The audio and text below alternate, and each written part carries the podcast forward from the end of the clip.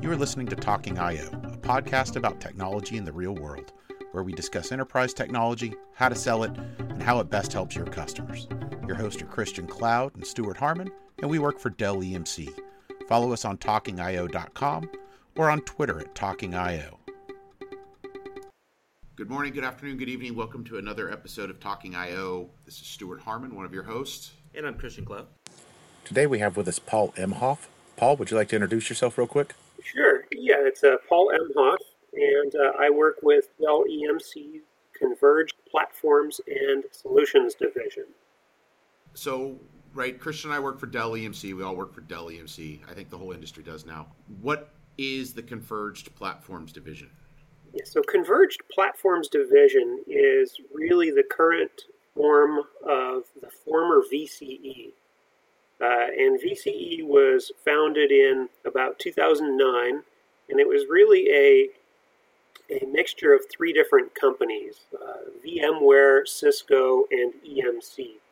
The idea behind VCE was to bring best of breed hardware and software into a, a turnkey system that was managed as a single system with one call support um, for all of VMware, for all of Cisco, and all of um, uh, EMC products that were in the solutions. And uh, the idea was this whole this whole uh, bringing together of three companies created this industry called converged infrastructure. And the idea again was to create a, a turnkey solution that customers could uh, order and then 45 to 60 days later would arrive at their loading dock, get put into their, their data center, and uh, turned on, and it was immediately available for use. The idea being that the customer would not have to uh, buy all of these components piecemeal and then spend months trying to get everything to work together.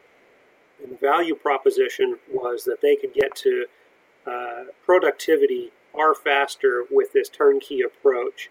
And then on top of that, uh, everything was supported as a single unit. Uh, because everything was engineered to work together, it was manufactured in one place under strict standards, um, and uh, it was supported and sustained and maintained as a single system.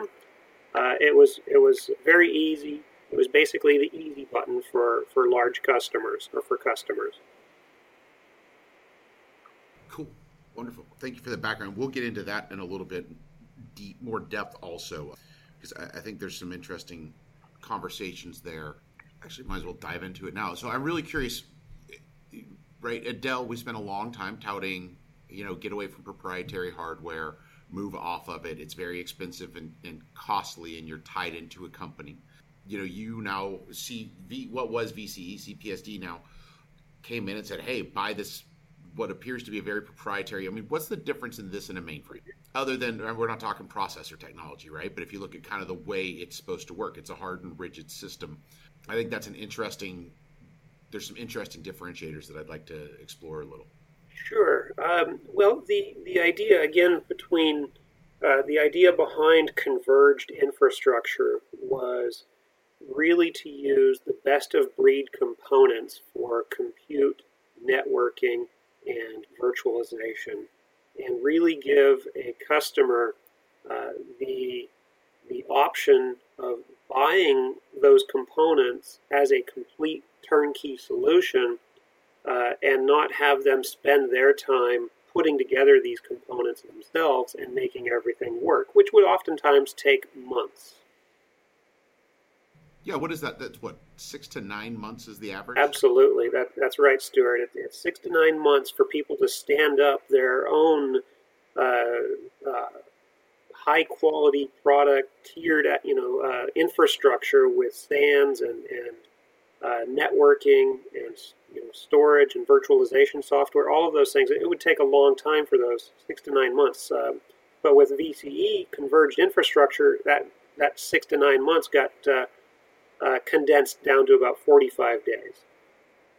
Well, and it's even condensed more than that, right? Because your initial purchase is 45 days, but these aren't a, a single application system, right? No, absolutely not. Yeah, in fact, uh, most customers are using this, uh, we're using the converged infrastructure to run multiple mission critical applications. Um, whereas the, the traditional three tiered model was to have a, a dedicated infrastructure for a specific application.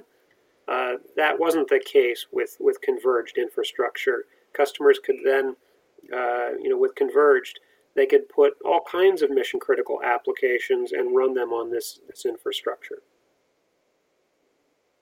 So that I'm just kind of curious then, like what uh, are the products that made up the VCE or make up the VCE or converged infrastructure platform? What were they? Uh, what are those actual uh, products that we're looking at? Sure. Uh, so uh, as I mentioned, uh, the Cisco networking gear. So there'd be top of rack switches. Those would typically be a, a Nexus switch. then the compute would be Cisco UCS. Uh, the storage would be a uh, an EMC storage box, such as a, a VNX or Isilon or VMAX product, uh, and then the virtualization software was uh, typically VMware.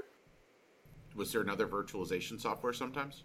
No, uh, not that I'm aware of. Uh, there are some products today that uh, allow a customer to basically bring their own hypervisor, but in the converged model, uh, when it was launched in uh, 2009 or thereabouts, it was it was pretty much VMware. So now that Dell, you know, owns EMC, we have the best server platform out there. What's the roadmap there? How long is are, are we going to support UCS for Infinity for customers where it's appropriate, or are we throwing it out the, the window today? Yeah, you know, Stuart, that's a, a, common question that I get um, in the partner channel space.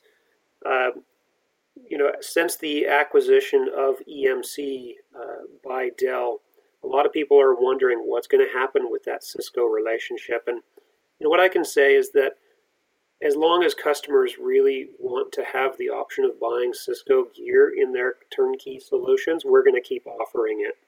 Uh, and, and you might remember, you might recall when the acquisition of EMC was announced, uh, Michael Dell and Chuck Robbins made a, uh, a, a, joint announcement together that basically said, we, we the new Dell EMC, are committed to the Cisco relationship and committed to our customers who have, have uh, purchased Cisco gear that continues to that to this day. It is still the case, and for the foreseeable future, it, it will remain the case. So this is one of those rare situations where you can be a competitor and friend at the same time, I guess, right? I guess you could look at it that way. And, and you know, no, we're still throwing out the UCS stuff, right? We're just sticking with the Nexus, or, or... well, so the, or is or is that statement across both the the server, the compute component of of uh, the VCE systems or the converged platform systems, or is it just a network statement? Well, um, I've seen the, the statement uh, ring the most true for um, the networking components, where Cisco will continue to be offered in our turnkey solutions. Uh, but however, if you look at the new segment of HCI, you'll see that Cisco UCS has no footprint, has never had a footprint in that space, and the roadmap calls for VxRail in the hyperconverged space really to be based on all Dell products. So explain for a minute. I, I think this this is something that I mean I start every infrastructure component of a cloud discussion with let's get the definitions out of the way for hyperconverged and converged right. and cloud. How do you define those? Yeah, that's a that's a good one. Uh, simply because a lot of people um, still don't have a clear understanding of what those are. So hyper well, I'll, I'll start with converged. And you know, when I, I spoke a little bit earlier about those uh, enterprise grade uh, components, such as storage SAN and uh, compute nodes, um, and then uh, the virtualization software those best of breed components were very distinct components in a converged infrastructure architecture. The SAN was a distinct unit, the compute was a distinct unit, as was the networking. Hyperconverged takes a little bit of a different approach. It converges the storage and the compute into a single unit, and that single physical unit has software defined storage uh, software on it that treats the software at or treats the, the um, treats the storage infrastructure as a pooled resource. So instead of having a dedicated SAN to pool storage, that that storage is now uh, delivered through software, uh, and that's really the key difference. So if you were to again kind of build a visual in your head of those the converged model, which is distinct SAN uh, and compute and virtualization, uh, hyperconverged gets rid of the SAN, puts the storage in the compute on board, and delivers that uh, storage through software. That's really the, the key difference. Does that make sense? Does that help? Completely. Where do you see the use cases? If I'm a customer, or I'm a seller, or I'm an engineer, I, I look at it and I go, well, okay, great, hyperconverged, converged. I, you know, I think first we have to separate uh, workflow, which we'll get into in a minute, on how do you provision and deprovision the resources needed for the application developers or the business teams, right? And, and that can overlay any of the hyperconverged or converged platforms. Am I correct there? Well, yes and no. And, and let me get back to the, the question that you asked about use cases. Imagine any organization and what specifically they, are, as an organization, are trying to accomplish. If they're a hospital, if they're a bank, if they're a retail store, their core competency as a business is not supposed to be IT. It's supposed to be their line of business. So the value to them is in having a IT infrastructure that they don't have to mess with. They can take all of the time that they used to spend on getting different IT components to work together, they can take that time and put it towards application development or running their business, finding out what, what their customers are, are wanting, using business analytics to increase the profitability of their business rather than getting memory to work with host bus ad- adapters and BIOS versions and all that all those things. So those imagine any company and their particular use cases of how they use IT, that's a potential target for a VxRail solution. Yeah, that's. Um, I know in the IT modern, the Dell EMC IT modernization story, oftentimes we talk about trying to uh, have a business uh, or IT, I should say specifically, um, move from being a um, a, uh, a, a, a, cost center, a drain on the business, and become a revenue producing, essentially a, a, tool to be able to produce revenue, like by de- developing applications and so forth. One question I kind of have is like. Uh, you mentioned banks and some other industries that uh, would make use of the VCE or converged, hyper-converged platforms who would you say the target customers are? Well, again, uh, Christian, I, you know, I would say that the target customers um, for hyper-converged infrastructure are, is going to be any customer that wants to spend less time tweaking the bits of their infrastructure and more time adding value to the bottom line of their business. So, but my uh, non-technical term was for people who would like to tinker less with the hardware, right? yeah, yeah you know, tinkering. doctors aren't doctors aren't saving patients by uh, figuring out where data sits on a LUN. That's exactly right. Why should why should customers spend their time figuring out LUN management and forklift upgrades of SANs when they could be actually running their business and improving their business? So you make a good point. Then I'm kind of curious. You know, uh, to do patches, updates. Uh, sometimes in a traditional IT sense, you're going to have to pull those entire environments offline to be able to to uh, to roll out whatever new update or patch.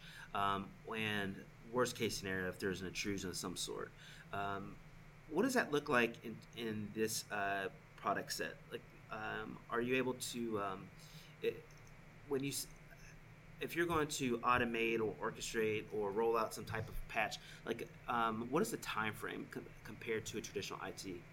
Yeah, so that's you know that was one of the, the key values that VCE brought to its customer base, uh, and at the time we called it RCM. It's the Release Certification Matrix, and really what that means is that every component within a a converged infrastructure solution was tested. Um, all the BIOSes were tested, all the firmware models were tested uh, prior to being released to the customer. And so the customer would get a package and they would be assured that everything in their infrastructure, all of those components that made up the infrastructure, would be updated and the update would be tested against all of the other components. That saved them time from having to do uh, their own rollout, upgrade, testing. Um, in the hyper-converged world, it's pretty much the same concept where we take the upgrade, uh, upgraded software, we test it in a known environment in all of the the environments that would replicate or mimic a customer's environment, and then we make it available. Uh, and then on top of that, there's the support component. All of the components in converged and hyper converged, even though they may, the, the, the solutions may consist of components from different companies, there's only one call for support. And that has, has led to an, an incredible decrease in downtime. For example, in the, the converged infrastructure solutions, get this, it's a 96% decrease in downtime. Wow. And that's, that is absolutely massive. Yeah, uh, you think about how much time that saves companies and, and how much of that time that they could actually spend delivering value to the business. So, like, what does it look like uh, in terms of in its, if someone wants to order additional storage or you know something that uh, um, uh, that's outside of that initial turnkey solution? how quickly or how fast would they be able to deploy um, upgrades um, from a hardware perspective? Sure. Uh, yeah. So let me let me put some some names to what we've talked about so far, and then uh, okay. I'll, I'll address that. So in the converged infrastructure space, we called those products vBlocks and VxBlocks. As part of, uh, I'll just use the, the, the phrase vBlocks or blocks. Uh, so when a customer wanted to buy a block and they had it on site and it was running, and then they wanted to add some additional storage, for example, they could add additional storage through something called a technology extension. And it's basically taking additional storage, whether it was VMAX or Isilon or VNX, and simply tack that on to the existing vBlock that they had, and it would continue to be supported uh, through that one throat to choke, so to speak. And okay. and it would be part of that release certification matrix that I talked about. Okay. So you'd mentioned vBlock, and I know there's a couple other products. Uh, and I'm kind of curious what the difference is between some of these. Like there's vBlock, VRAC, and I believe VxRail. I do have the unique advantage of working for Dell EMC, so I kind of knew the answer. but uh, uh, what are the differences between those three products that I just mentioned? Sure. So a, a block, whether it's a vBlock or a VxBlock, is going to fit that traditional converged infrastructure model. A VxRack or a VxRail is going to fit into the category of hyperconverged. Um, so uh, let me let me dive down a little bit deeper into those products. So a VxRack um, is going to be a rack scale type of system that includes hyperconverged nodes, similar to VxRail, uh, and it's going to have it's going to include top of rack switching. So you, you, the customer, when they buy a VxRack, it's going to include a rack, the compute nodes, the storage that's on the compute, uh, and it's going to include networking, and it's going to be that turnkey system. VX Rail um, again, in that hyper-converged space, is basically a single node without the top of rack networking. So you could you could buy three or four nodes to start, bring your own 10 gigabit networking in most cases, and have a hyper-converged cluster uh, running on VMware with commodity hardware and be up and running for very little cost relatively uh, and uh, run VMware workloads um, very, very quickly. So VxRail, yeah, so VxRail to me sounds eerily similar to vSAN or like our vSAN ready nodes type solution. Sure. So what would be uh, the difference between those two? Yeah, there's actually a big difference. And what I'm seeing in the channel is a lot of partners wanting to sell just a vSAN ready node instead of a VxRail. Uh, but there are very distinct advantages to considering VxRail. Uh, some of those advantages are that uh, you get a lot of software in a VxRail that you don't get in a vSAN ready node. For example, um, there's uh, a CloudArray license that allows uh, data to be backed up to a public cloud. There's Data Domain. Uh, there's a lot of vSphere licenses that, uh, or there's vSphere software uh, that can that comes with a VxRail. Uh, so the difference between VxRail and vSAN ready nodes is, is quite distinct.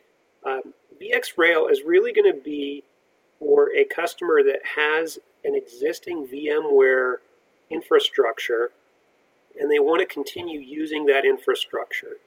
Uh, a vSAN ready node might be for a company that doesn't have a virtualized or VMware virtualized infrastructure, but they want to start playing with uh, software defined storage. And in that, it's going to be uh, vSAN. Okay. Um, so, you know, most enterprises, most data centers, uh, most use cases that uh, most customers that are based on VMware, they're really going to want to look at VxRack. Uh, and and the other difference is that Rail is much more of a do-it-yourself type of solution. I'm sorry, let me, let me back that up. Uh, vSAN Ready Node is much more of a do-it-yourself type of solution, whereas VX Rail is going to be uh, more of a turnkey solution. Okay, so that goes back to your point earlier in terms of being able to uh, put a lot more energy and efforts back into the business by using the VxRail solution versus the vSAN Ready node. Right, right, and and really from a marketing perspective, you know, the way we're marketing that is this build to buy continuum, and you know, and I've kind of alluded to this in in other comments, but the idea is that customers should be buying solutions as opposed to building them themselves. Definitely. You know, with us being in the channel, um, Stuart and I, uh, uh, working with the channel partners, excuse me, uh, we have a conversation quite often on what their overall strategy is because um, some partners do prefer, based off of their business models building, some prefer to help their customers with the more buy pattern. Why would a channel partner choose to go with the uh, VCE solutions, uh, the build continuum as a partner? Sure. Uh, that's a, a, common question that I get from the partners that I deal with as well. And really, the answer boils down to one word, I think uh, commoditization. Mm-hmm.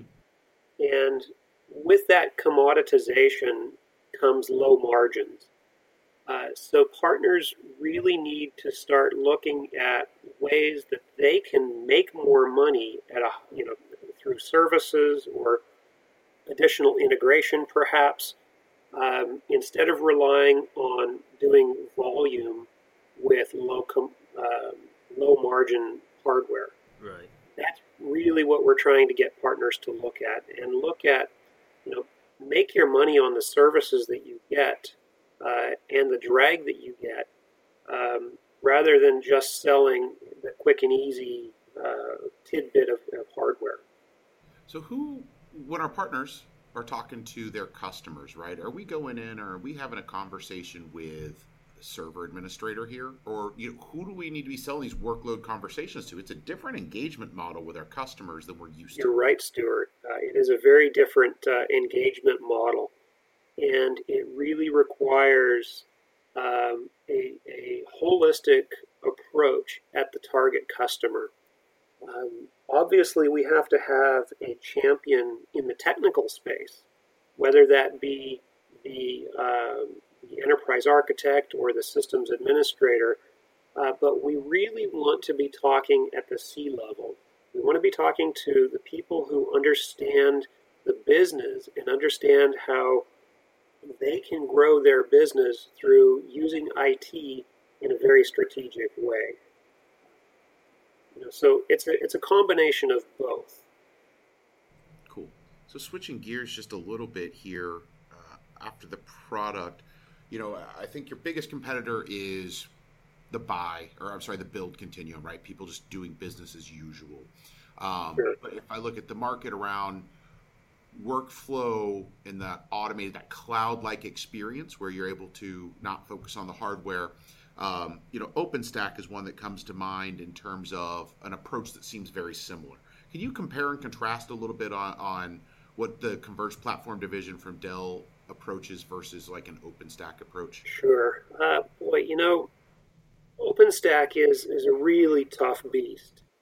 Uh, you know, the idea behind OpenStack is that a customer would use open source software to manage and to build out their infrastructure services. They create infrastructure as a service and platform as a service, all using um, open source products that are not tied to any one vendor. And typically, the benefit would be that they get the software for little or no cost. But the drawback is that those organizations who use OpenStack have to spend a lot of time getting those components to work together. Um, Dell EMC, in its uh, converged platforms and solutions products, really gets around that issue by offering turnkey solutions that allow uh, the users to get to business value far faster than they could with an OpenStack solution. Now, some people might argue that there is um, a little bit of restriction or constraint around the products that can be used. Uh, and while that may be true, look at the business value that they gain through having a, a turnkey solution that allows them to, to reduce downtime and get to business faster.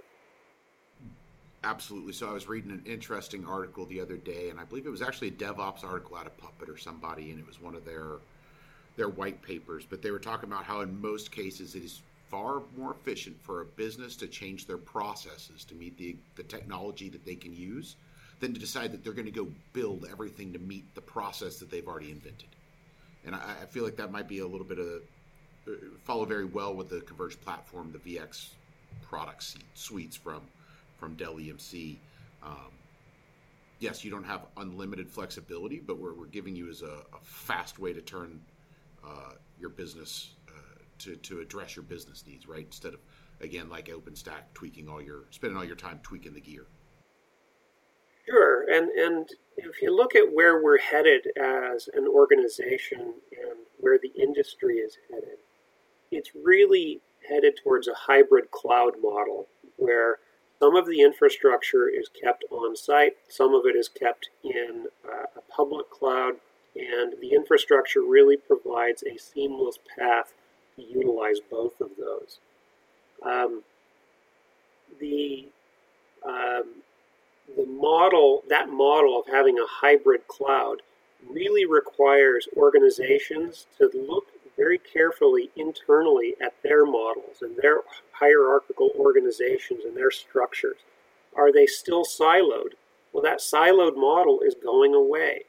Um, and they need to restructure themselves in a way that allows them to utilize new business models, um, the public cloud and, and private cloud, and to to structure themselves in a way that, that allows them to seamlessly go in between those two. It's kind of interesting because uh, just from the different uh, people that we've interviewed in previous podcasts, and then you're also echoing the same sentiment that um, things are changing, and uh, a lot of customers, you know, cloud having to be taken into consideration. Um, and the point that Stuart made earlier in terms of uh, who we're actually speaking with, is it you know no longer is it would you be successful just talking with an IT administrator or sysadmin? You're going to have to talk to more C-level people to get involved in a into a kind of um, position these products properly. Uh, I'm just kind of curious, like, is uh, so in terms of uh, you kind of answered this already, but you know, you, these converged systems. How do these converged systems play into a customer's cloud strategy? So you're looking at more of a hybrid strategy. Is that what you was that what the answer would be? Like uh, for customers looking to do a hybrid. What about a customer looking yeah, to do a private cloud? Absolutely. Um, so the um, there's opportunities for both. Um, the, the general shift, uh, as I mentioned, is towards kind of a hybrid model. Um, and it really depends on the, the, business. There are some businesses who have always been a native cloud business. You think of the Ubers of the world. Um, they started off in the cloud. They're always going to be in the cloud, um, and and that's that's great. Uh, there's other customers who are stuck in this on premises model and they've got dedicated infrastructure um, or dedicated applications and they want to remain that way for whatever reason. It could be data locality issues, it could be uh, governance issues, um, sharing data across borders, you know, something along those lines.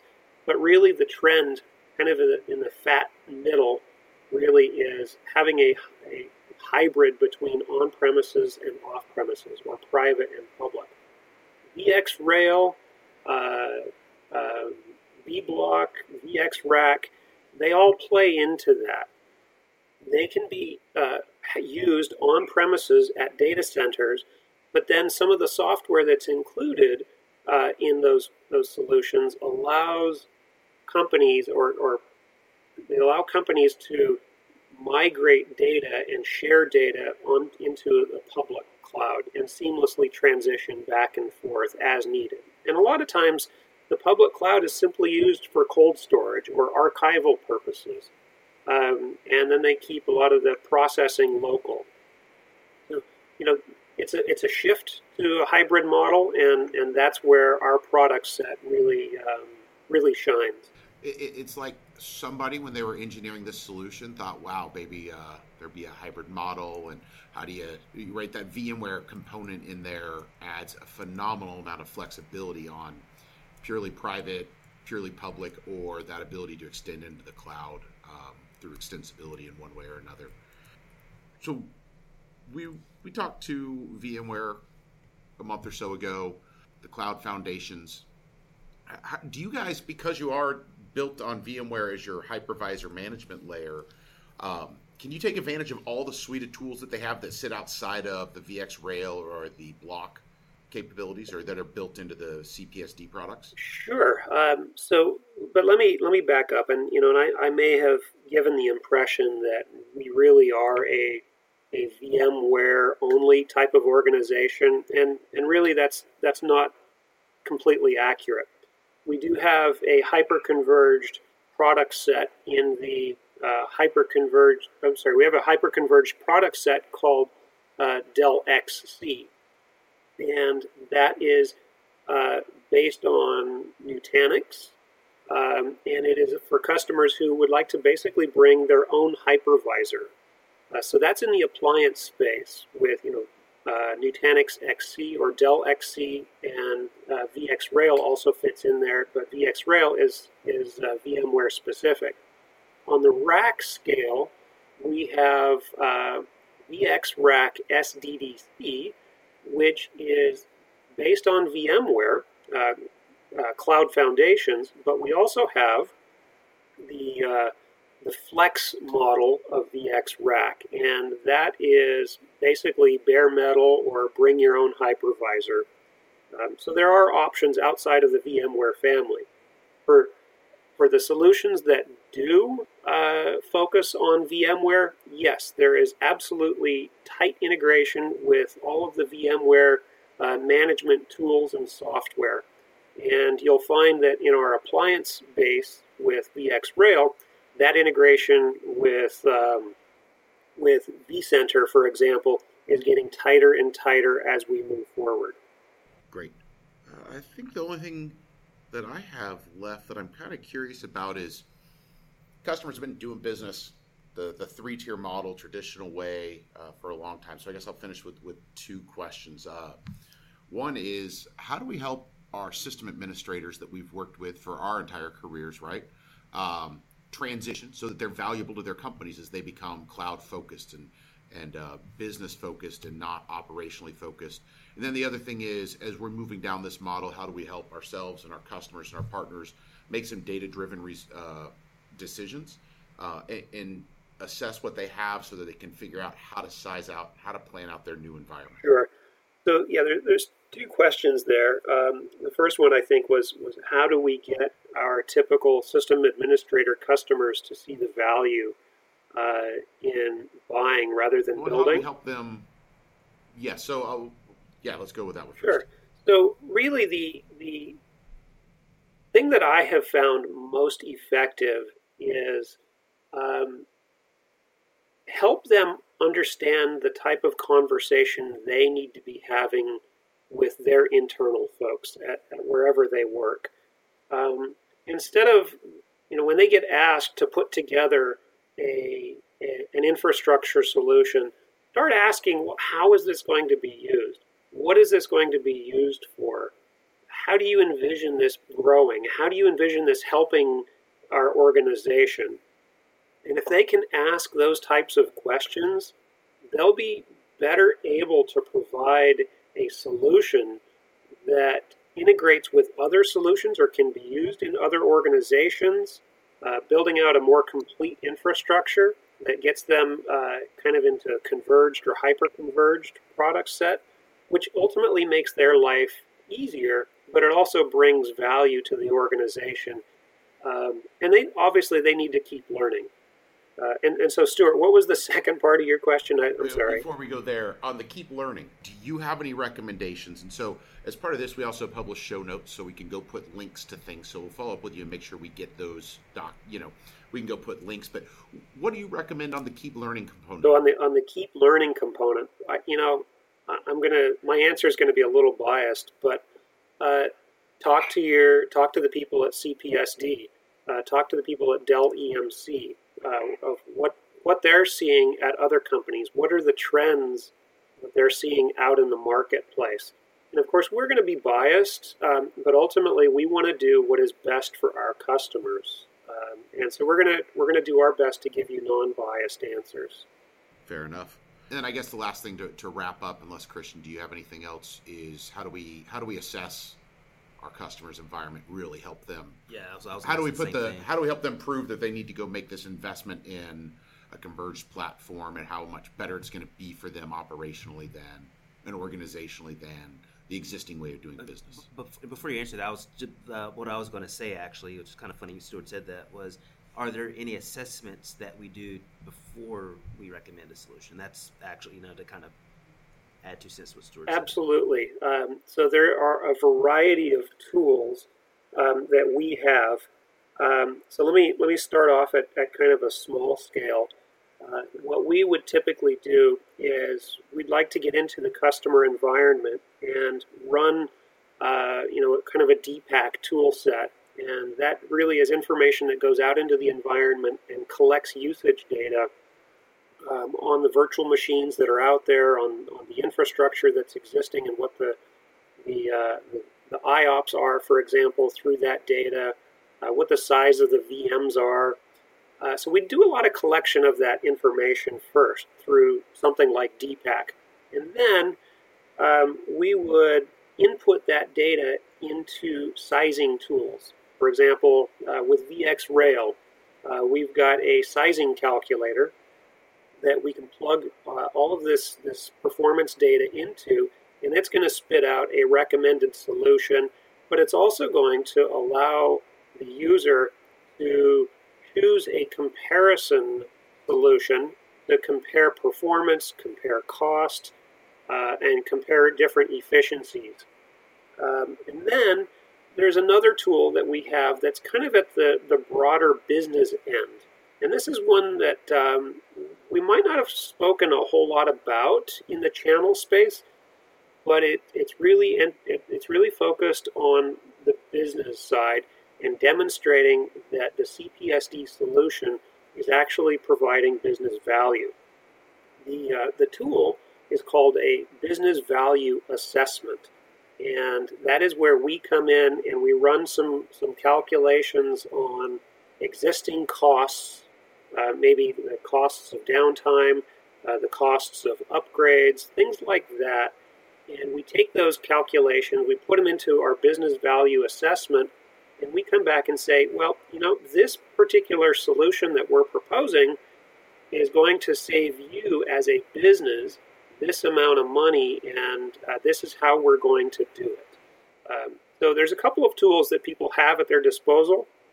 I would encourage people to reach out to their Dell EMC channel team uh, and and find out more about these tools and have these conversations and, and keep you know, learning. It's great to hear about the business of uh, value. What did you call that? The business business value assessment or BVA. That one's great. Like I've noticed uh, just at my time at Dell, providing information that the DPACK spits out is not necessarily going to uh, win the business when speaking with a uh, COO or, C- or CEO like that. You know that doesn't mean anything to them. So that's that's great information to know that we. Yeah, absolutely. You know things like DPACK and the sizing tools that really speaks to the the nuts and bolts of the solution.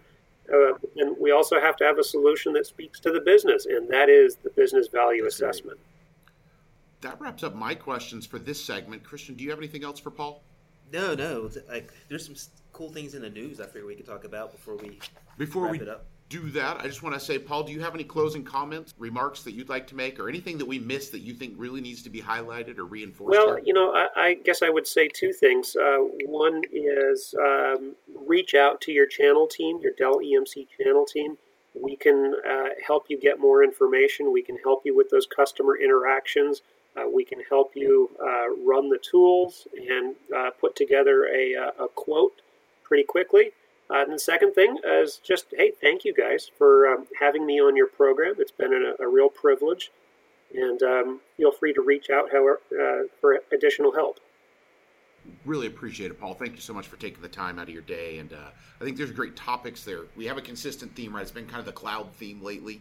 Um, and I think this is a core component of that, right? And we we have market share. I mean, the people should be talking to Dell about this. We, have got some great thought leadership uh, from the Dell EMC family, from CPSD. Uh, I think it's really exciting stuff. And then, full disclosure, uh, Stuart and I have the advantage of working with Paul, and you're a rock star, so appreciate your help on this. Absolutely. And, and uh, in the past and moving forward. Hey, I really appreciate that, and uh, thanks again, you guys. No, thank you. You know, I, I, saw something kind of fun in the news that's not. So, I, I know we have to tread lightly because we work at Dell EMC, but the phone wars right now is awesome. going bananas. Especially the the watch that doesn't work, which kind of a tide. Oh, so Apple can't get their their watch they're releasing like today won't connect to their phones. Oh, oh really? And then I saw uh, Google just made a deal with Pixel. Uh, $1.1 billion deal with Pixel to enter the more high-end phone market. So it's, nice. yeah, it's phone wars are alive and well. Well, it's so funny, right? We we live in the data center, but that's how people access their information, and it's so easy to forget that they're an important part of. I mean, who would have thought ten years ago that my my text messaging, five years ago that my text messaging would be important? I meant HTC. They HTC, made, yeah. They made. they make the Pixel. Isn't that the, the, Google yeah, phone? Yeah, Pixel's yeah, part yeah. of their business. They had a 1.1 million dollar deal with HTC. Excuse me. So around the phone wars, I never thought I'd see this in the news. Uh, Apple and Dell are teamed up. Really? It's crazy, right? So I don't know. Um, you know, there's like five NAND fabricators that make our solid state drives in right. the world. Toshiba, it was SanDisk bought by Western Digital, Intel, Samsung, and like Micron. Western Digital, right? They bought Samsung, but before that, or SanDisk, sorry, and SanDisk and Toshiba had a joint venture. Toshiba kind of led was the controlling interest in their fabrication facilities. Apple and Dell teamed up and are putting in. Uh, it's a non-binding offer, but they are the lead to buy the Toshiba fabs. Oh wow! Which means that all of these crazy solid-state pricing problems we've had, they will Dell and Apple will have a major stake. And I don't know if you guys remember when the first phone wars came out. I think one of Apple's greatest ideas was they bought the entire glass supply for the world for like Oh, a seven yeah. year long term Yeah, commit. that, It yeah. skyrocketed. Nobody could touch the iPhone for five years or Yeah, something because right. you couldn't make a screen that was worth reading. Because I remember like manufacturers would attempt it and they would get sued or something like that. There was Or you just lawsuits. couldn't make a good. Part of it was you physically couldn't make a good device because nobody could get high quality glass. So the iPhone looked beautiful, right? Mhm. And then I remember even you know don't get mad at me, Dell, but uh, Dell we made some some tablet, mini tablet, big phone things, and they just you couldn't see them. They, the the the quality of the screen was horrible. I was actually a fan of that one seven-inch Dell phone. Um, Oh yeah yeah yeah, it the was really- streak or something. the streak, yeah. And the one thing they that I think hurt that business was that the uh, the release, like you weren't able to update it or something like that, and then it came out like two generations or two OS, two OSs behind. Right. But I actually thought, I mean, it was a little ahead of its time, um, with it being, you know, the large form factor being the thing now, you know, being all the rage. And so, Paul, I think it's funny, right? You haven't been around, right? You've only been what a, a year ago. Last week, you came into the Dell family. Um, we see a little bit more of the consumer stuff. Other than right, we're in the tech business because we're probably a little on the techie side. Right. But you know, you see a lot more of these devices that show up and disappear when you work for a manufacturer because you know somebody will try something out and put it out in the market and see how it tests, and then it'll disappear. And they're really cool things. They're just not quite productized, right? But I think you'll see. Two Dell products, I was scared, uh, not scared, I apologize. Two Dell products, I was uh, sad to see go. Won this streak. I was actually a fan of it. A lot of my friends like, "You like this huge phone?" I'm like, "That's awesome." and now everyone wants large phones. you Yep. know? And uh, the other one was the Dell. Uh, what was it? The uh, jukebox or something like that. It was the MP3 player, which was a solid MP3 player. What? Yeah, Did, it it, go the way really- of the Zune?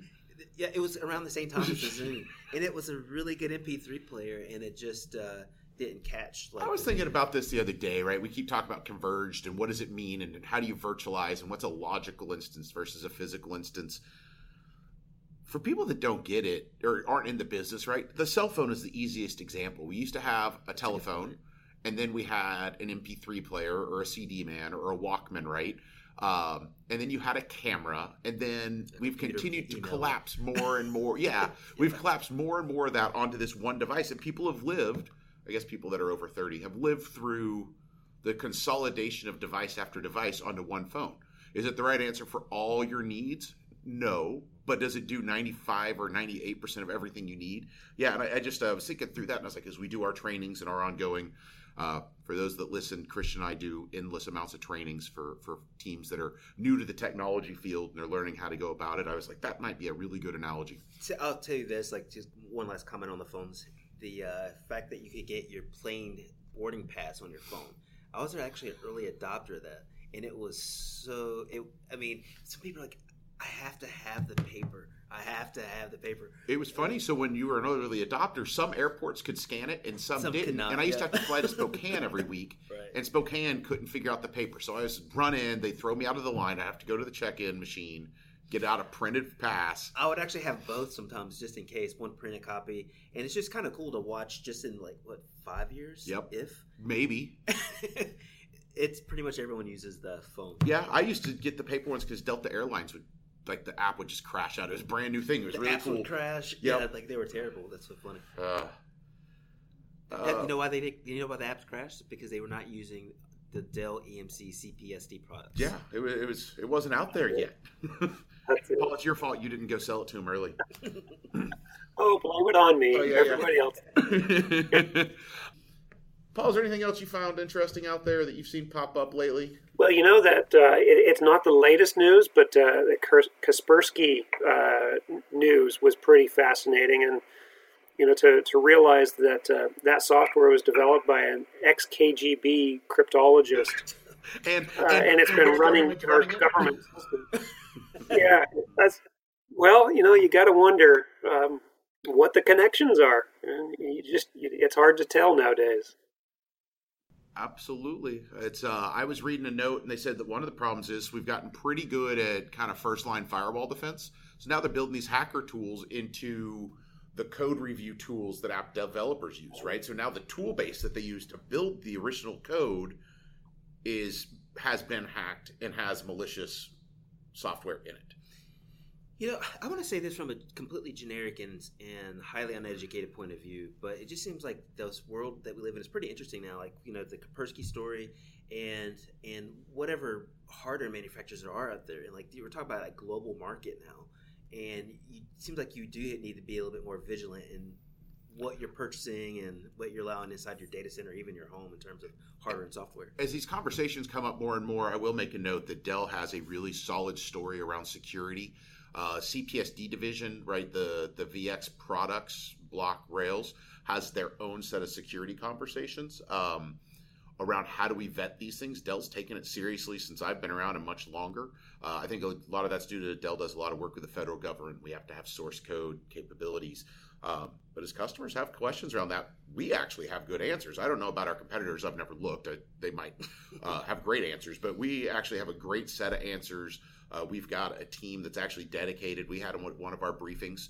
Uh, that's Oh, yeah, dedicated yeah. to building in really security into all aspects of our converged platform divisions and our just run, uh, you know, our everyday server storage network. Absolutely.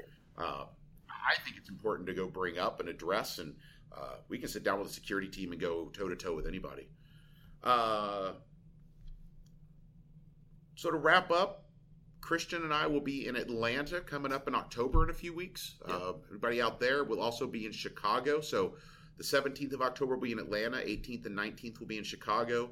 Uh, we'll actually be in Oklahoma City. If anybody has a computer there to listen in on, just I'm ragging on OKC a little bit. I love that town. That's Um, my, my old hometown. Hey, Paul, as we wrap up here, how can our our listeners get a hold of you? What's the best way? Is there a Twitter? Uh, do you want to, to reach out through the website and we will get a hold of you? What works? Well, there's there's a couple of ways. If people uh, want to reach out to me directly, uh, my address is, is pretty uh, pretty straightforward. Paul.emhoff at Dell.com. And the last name is spelled E M H O F F. And uh, you, you can reach out to me directly or um, through uh, through our internal means, um, uh, or you know through you guys. Either way works. I'm happy to help. Well, I'll post it up on the show notes. Uh, I'll follow up with you, make sure we get some good links for uh, education and product and some other things that we really want to push our listeners towards. Paul, I have one question for you. Like the uh, VxRail Enablement Center, is that customer facing or apologies? Let me rephrase that. Partner facing. It is absolutely partner facing, um, and I would highly recommend that uh, our partners go there. Um, so include a link in uh, in, in your uh, follow up material. That'd be great. okay, definitely. Yeah, if uh, do you have that or I have it. Yeah. There's all kinds of tools there, you guys, for for um, battle cards, competitive information. Um, you know, some of the things that users really might find interesting are the ordering and licensing guide. That's it's kind of like the Bible for VxRail. Um, there's the sizing tool up there. There's sales guides, uh, data sheets, spec sheets, all that good stuff. I have spent the past three days deep diving in that site. Stuart's laughing because he knows, and I have found so much useful information in there. So thanks for letting me know about that. Yep. cool? Um, that's all I have. Christian, do you have anything else for us today? No, thanks again, Paul. Paul, thank you so much for joining us. We greatly appreciate My it. pleasure. Everyone, thank you for listening. Another episode of Talking IO. Uh, Stuart Harmon, you can reach me at Stuart at Work on Twitter. And I'm at CCloud.io, and I need to start tweeting. Amen. So do we both. you can also follow our silence on at Talking IO. All right. Thank you, everybody. Paul, thank you. Yep, thank you. This has been another episode of Talking IO with host Christian Cloud and Stuart Harmon. We appreciate you listening. Follow us on talkingio.com or on Twitter at talkingio.